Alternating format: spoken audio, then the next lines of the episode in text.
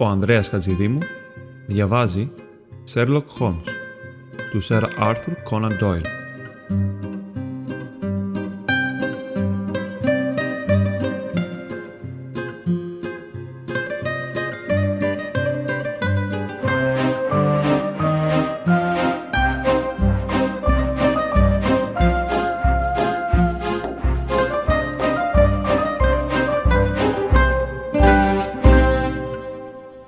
Σπουδή στο κόκκινο. Μέρος πρώτο. Κεφάλαιο πρώτο. Ο κύριος Σέρλοκ Χόμς. Το έτος 1878 έλαβα το πτυχίο ιατρικής εκ της Πανεπιστημιακής Ιατρικής Σχολής του Λονδίνου και μετέβηκα στο Νέτλι για να συνεχίσω τις σπουδές μου όπως επιτασσόταν για τους στρατιωτικούς χειρουργούς. Έχοντας ολοκληρώσει τις σπουδές μου εκεί, αποσπάστηκα όπως άρμοζε στο 5ο Σύνταγμα Τυφεκιοφόρων της Northumberland ως βοηθός χειρουργού. Το Σύνταγμα ήταν εγκατεστημένο στην Ινδία τη συγκεκριμένη περίοδο και πριν προλάβω να παρουσιαστώ, ο δεύτερος Αφγανικός πόλεμος είχε ξεσπάσει. Κατά την αποβίβασή μου στη Βομβάη, έμαθα πως το σώμα μου είχε προωθηθεί μέσα από τα περάσματα και βρισκόταν ήδη βαθιά εντός του εχθρικού εδάφους.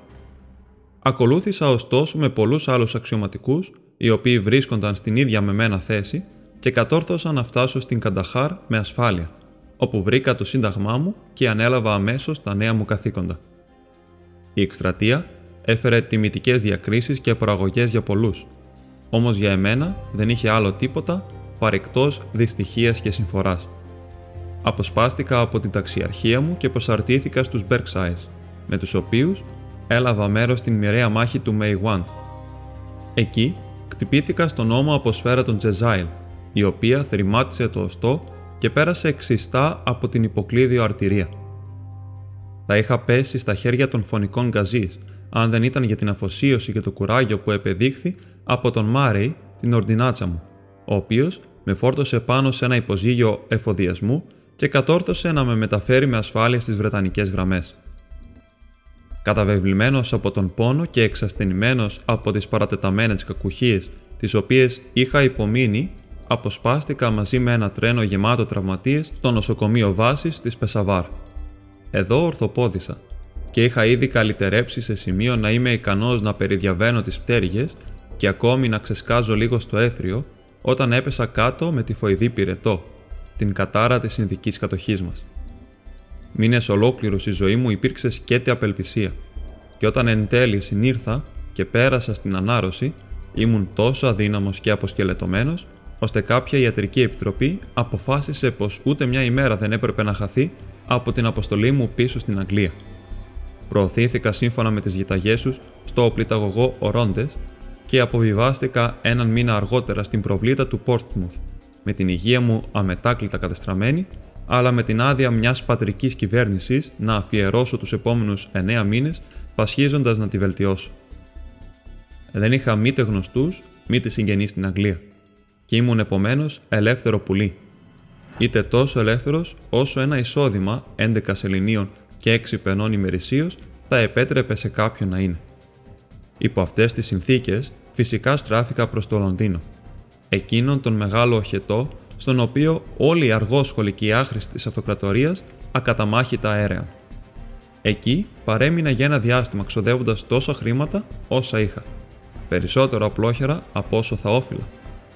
Τόσο ανησυχητική απέβη η κατάσταση των οικονομικών μου, ώστε σύντομα συνειδητοποίησα πως ήμουν αναγκασμένος είτε να εγκαταλείψω την Μητρόπολη και να αποσυρθώ στην Ήπεθρο, κάπου στην επαρχία, είτε πως έπρεπε να προβώ σε μια ριζική αλλαγή του τρόπου ζωής μου. Επιλέγοντας την τελευταία εναλλακτική, άρχισα λαμβάνοντας την απόφαση να αφήσω το ξενοδοχείο και να νοικιάσω διαμέρισμα σε μια λιγότερο εξεζητημένη και λιγότερο ακριβή περιοχή. Την μέρα που είχα καταλήξει σε αυτό το συμπέρασμα, σκεφτόμουν στο μπαρ Criterion, όταν κάποιος με κτύπησε φιλικά στην πλάτη και γυρίζοντας αναγνώρισα τον νεαρό Στάμφορντ, ο οποίος είχε ένα ντουλάπι κάτω από εμένα στο μπάρτς. Η θέα ενός φιλικού προσώπου στην αχανή απεραντοσύνη του Λονδίνου αποτελεί όντως μια ευχάριστη αλλαγή για έναν μοναχικό άνθρωπο. Τον παλιό καιρό, ο Στάμφορντ δεν υπήρξε ποτέ φιλαράκι μου. Όμως την στιγμή εκείνη τον χαιρέτησα με ενθουσιασμό και αυτός, με την σειρά του, έδειξε να χαίρεται που με είδε. Στην πληθωρικότητα της χαράς μου, του ζήτησα να διπνήσει μαζί μου στο Χόλμπορν και ξεκινήσαμε παρέα με μια άμαξα. Πώς κατάντησες τον εαυτό σου, Βότσον, με ρώτησε με έκδηλη κατάπληξη, καθώς κινούμασταν μέσα στους συνοστισμένους λονδρέζικους δρόμους. Είσαι πιο λεπτός από σανίδα και πιο ηλιοκαμένος από καρύδι. Του έδωσα μια σύντομη περιγραφή των περιπετειών μου και μόλις που είχα προλάβει να την ολοκληρώσω την ώρα που φτάσαμε στον προορισμό μας. Που καρά μου, είπε συμπονετικά, όταν είχε ακούσει τις δυστυχίες μου. Τι κάνεις αυτόν τον καιρό, Ψάχνω για σπίτι, απάντησα. Προσπαθώ να λύσω το πρόβλημα όσον αφορά το αν είναι δυνατόν να βρω άνετα δωμάτια σε λογική τιμή. Τι περίεργο πράγμα, σχολίασε ο σύντροφός μου. Είσαι ο δεύτερος άνθρωπος σήμερα που μου λέει το ίδιο. Και ποιος ήταν ο πρώτος, ρώτησα. Ένας τύπος που εργάζεται σε ένα χημείο πάνω στο νοσοκομείο. Έκλεγε την μοίρα του σήμερα το πρωί γιατί δεν έβρισκε κανένα να βάλει τα μισά μαζί του για ένα καθώς πρέπει διαμέρισμα που είχε βρει, για το οποίο πήγαινε πολύ για την τσέπη του. Μα τον Ιώβ, φώναξα. Αν πράγματι θέλει κάποιον να μοιραστεί τα δωμάτια και τα έξοδα, τότε είμαι ο άνθρωπό του. Θα προτιμούσα να έχω παρέα από το να είμαι μόνος. Ο νεαρός Στάμφορντ με κοίταξε μάλλον παρεξενεμένα πάνω από το ποτήρι του κρασιού του. Δεν γνώρισες ακόμη το Σέρλοκ Χόλμ, είπε. σω να μην ενδιαφερόσουν για εκείνο σαν σταθερή παρέα. Γιατί, υπάρχει κάτι εναντίον του; Ω, δεν είπα πως υπάρχει κάτι εναντίον του. Είναι λίγο αλόκοτος στις ιδέες του, παθιασμένος με ορισμένους επιστημονικούς κλάδους. Από όσο γνωρίζω, πρόκειται για έναν αρκετά καθώ πρέπει τύπο. Σπουδαστής της ιατρικής, να υποθέσω, είπα. Όχι. Δεν έχω ιδέα τι σκοπεύει να ακολουθήσει. Θεωρώ πως έχει μπει για τα καλά στην ανατομία και είναι πρώτης τάξης ω χημικός. Ωστόσο, από όσο γνωρίζω, ποτέ του δεν έχει παρακολουθήσει κάποια τακτικά μαθήματα ιατρικής. Οι σπουδές του είναι εξαιρετικά ασυνάρτητες και ιδιόρυθμες. Ωστόσο, έχει συσσωρεύσει αρκετές πολύπλευρες γνώσεις, οι οποίες θα εξέπληταν τους καθηγητές του. Έτυχε να τον ρωτήσεις ποτέ σε τι θα ήθελε να επιδοθεί, ρώτησα. Όχι. Δεν πρόκειται για άνθρωπο που είναι εύκολο να του πάρεις λέξη, μολονότι γίνεται αρκετά δεκτικό όποτε τον πιάνει διάθεση. Θα ήθελα να τον συναντήσω, είπα. Αν πρόκειται να συγκατοικήσω με κάποιον, θα προτιμούσα έναν άνθρωπο με φιλομαθείς και ήσυχες συνήθειες. Δεν είμαι αρκετά δυνατός ακόμη να αντέξω υπερβολική φασαρία ή συγκινήσεις. Είχα αρκετά και από τα δυο στο Αφγανιστάν για να μου αρκέσουν για το υπόλοιπο της φυσικής μου ζωής.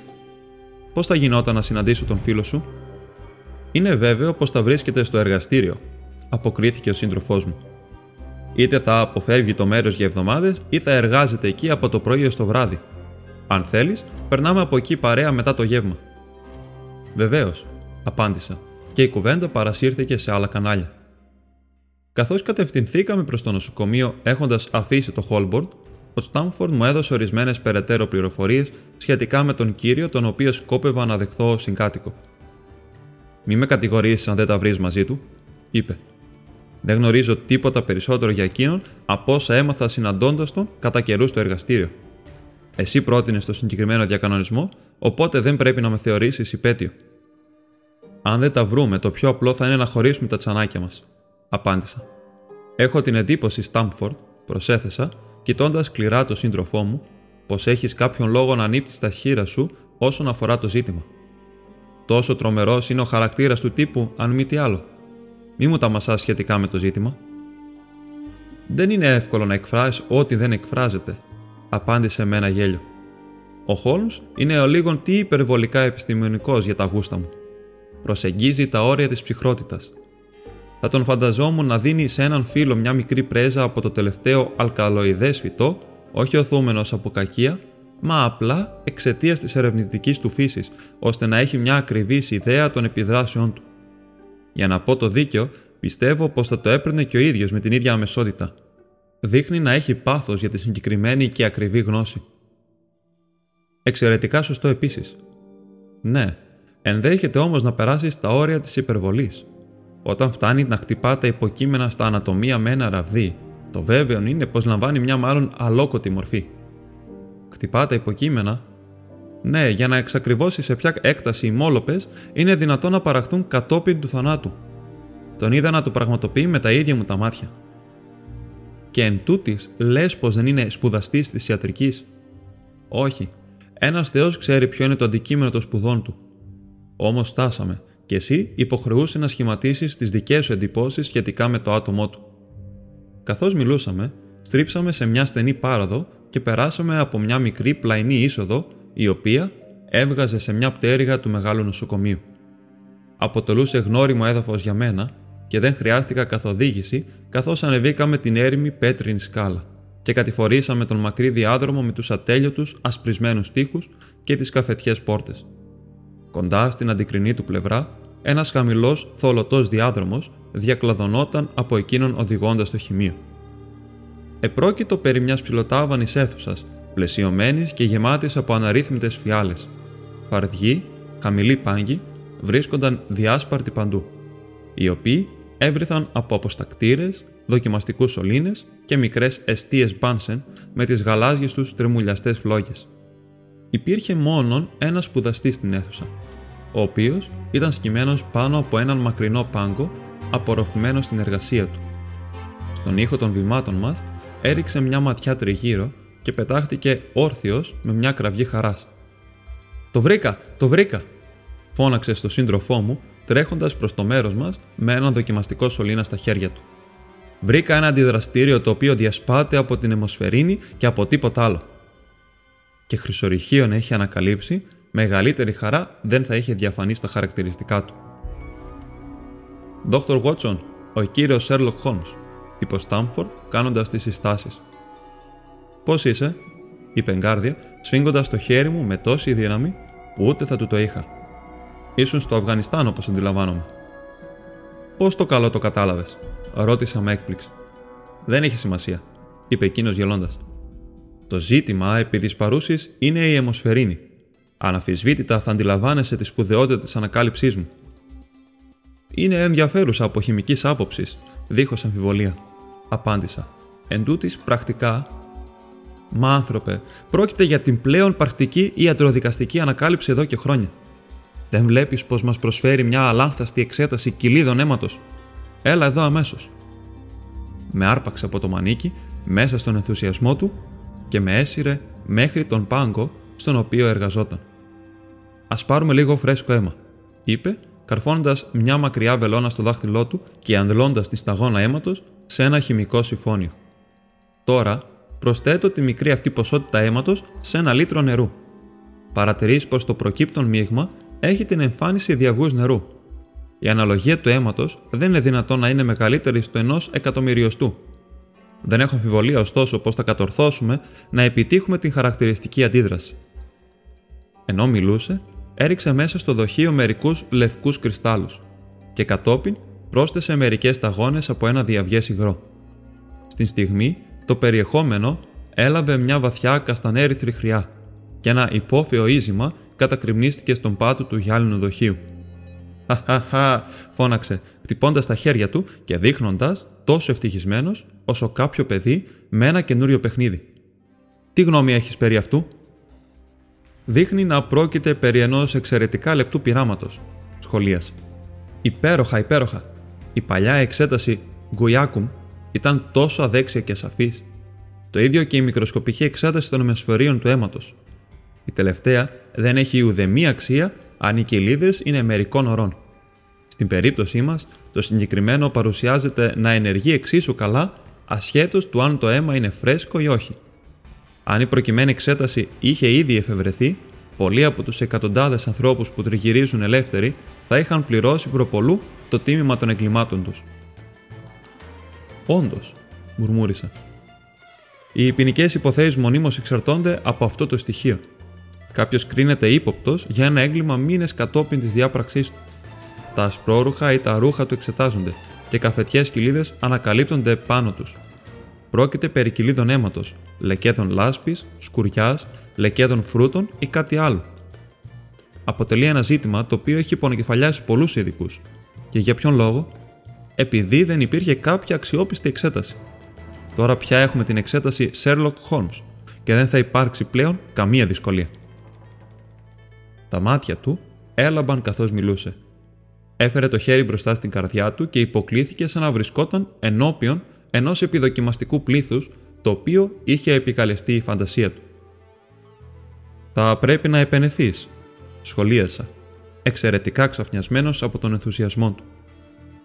Υπήρξε η υπόθεση του Βον Μπίσχοφ στην Φρακφούρτη τον προηγούμενο χρόνο. Σίγουρα θα είχε κρεμαστεί αν υπήρχε τούτη εξέταση.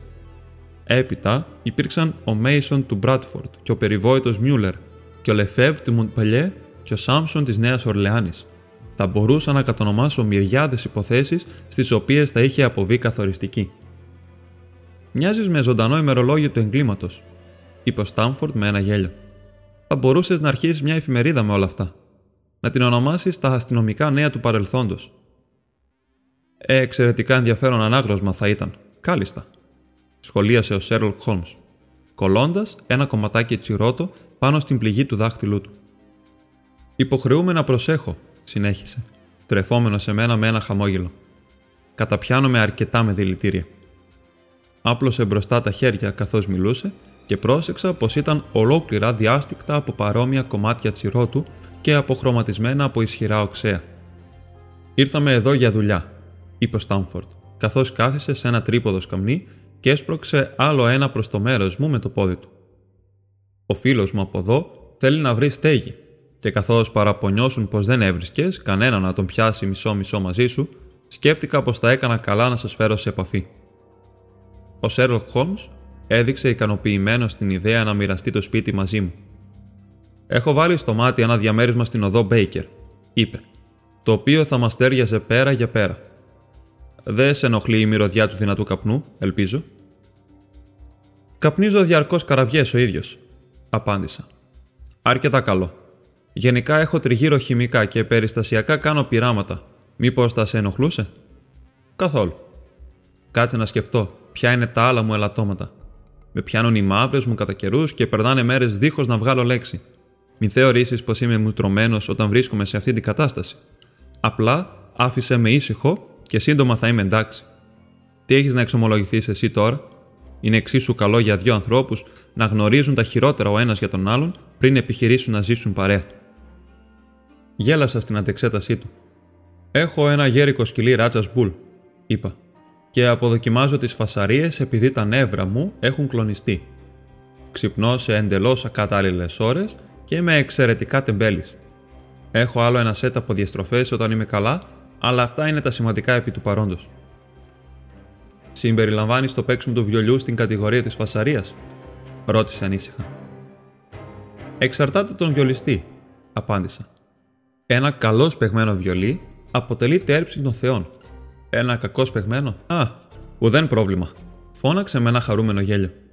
Πιστεύω πως κάλλιστα μπορούμε να θεωρήσουμε πως το ζήτημα κανονίστηκε. Φυσικά, αν το διαμέρισμα σου κάνει. Πότε θα το δούμε, Πέρασε να με συναντήσεις αύριο το μεσημέρι και θα πάμε παρέα να τα κανονίσουμε όλα. Απάντησα. Εντάξει, μεσημέρι ακριβώς, είπα εγώ, σφίγγοντά του το χέρι.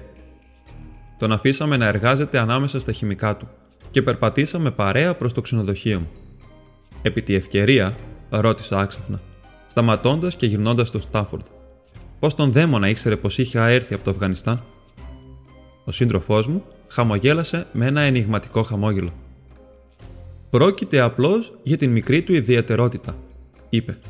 Αρκετοί ήταν εκείνοι που θέλησαν να μάθουν πώς ανακαλύπτει το πώς έχουν κάποια πράγματα. Ω, μυστήριο δηλαδή, φώναξα, τρίβοντας τα χέρια μου. Είναι εξαιρετικά σκαμπρόζικο. Σου είμαι υποχρεωμένος που μας έφερες σε επαφή. Για να μελετήσεις καταλήλως την ανθρωπότητα, ξεκινάς από τον άνθρωπο, ξέρεις. Επιβάλλεται να τον μελετήσεις τότε, είπε ο Στάμφορντ καθώς με αποχαιρετούσε. Ωστόσο, θα ανακαλύψει πως αποτελεί δυσεπίλητο πρόβλημα. Στοιχηματίζω πως θα μάθει περισσότερα σχετικά με σένα από όσα εσύ για εκείνον. Αντίο. Αντίο, απάντησα και περπάτησα προς το ξενοδοχείο μου με εξαιρετικό ενδιαφέρον για την καινούρια μου γνωριμία.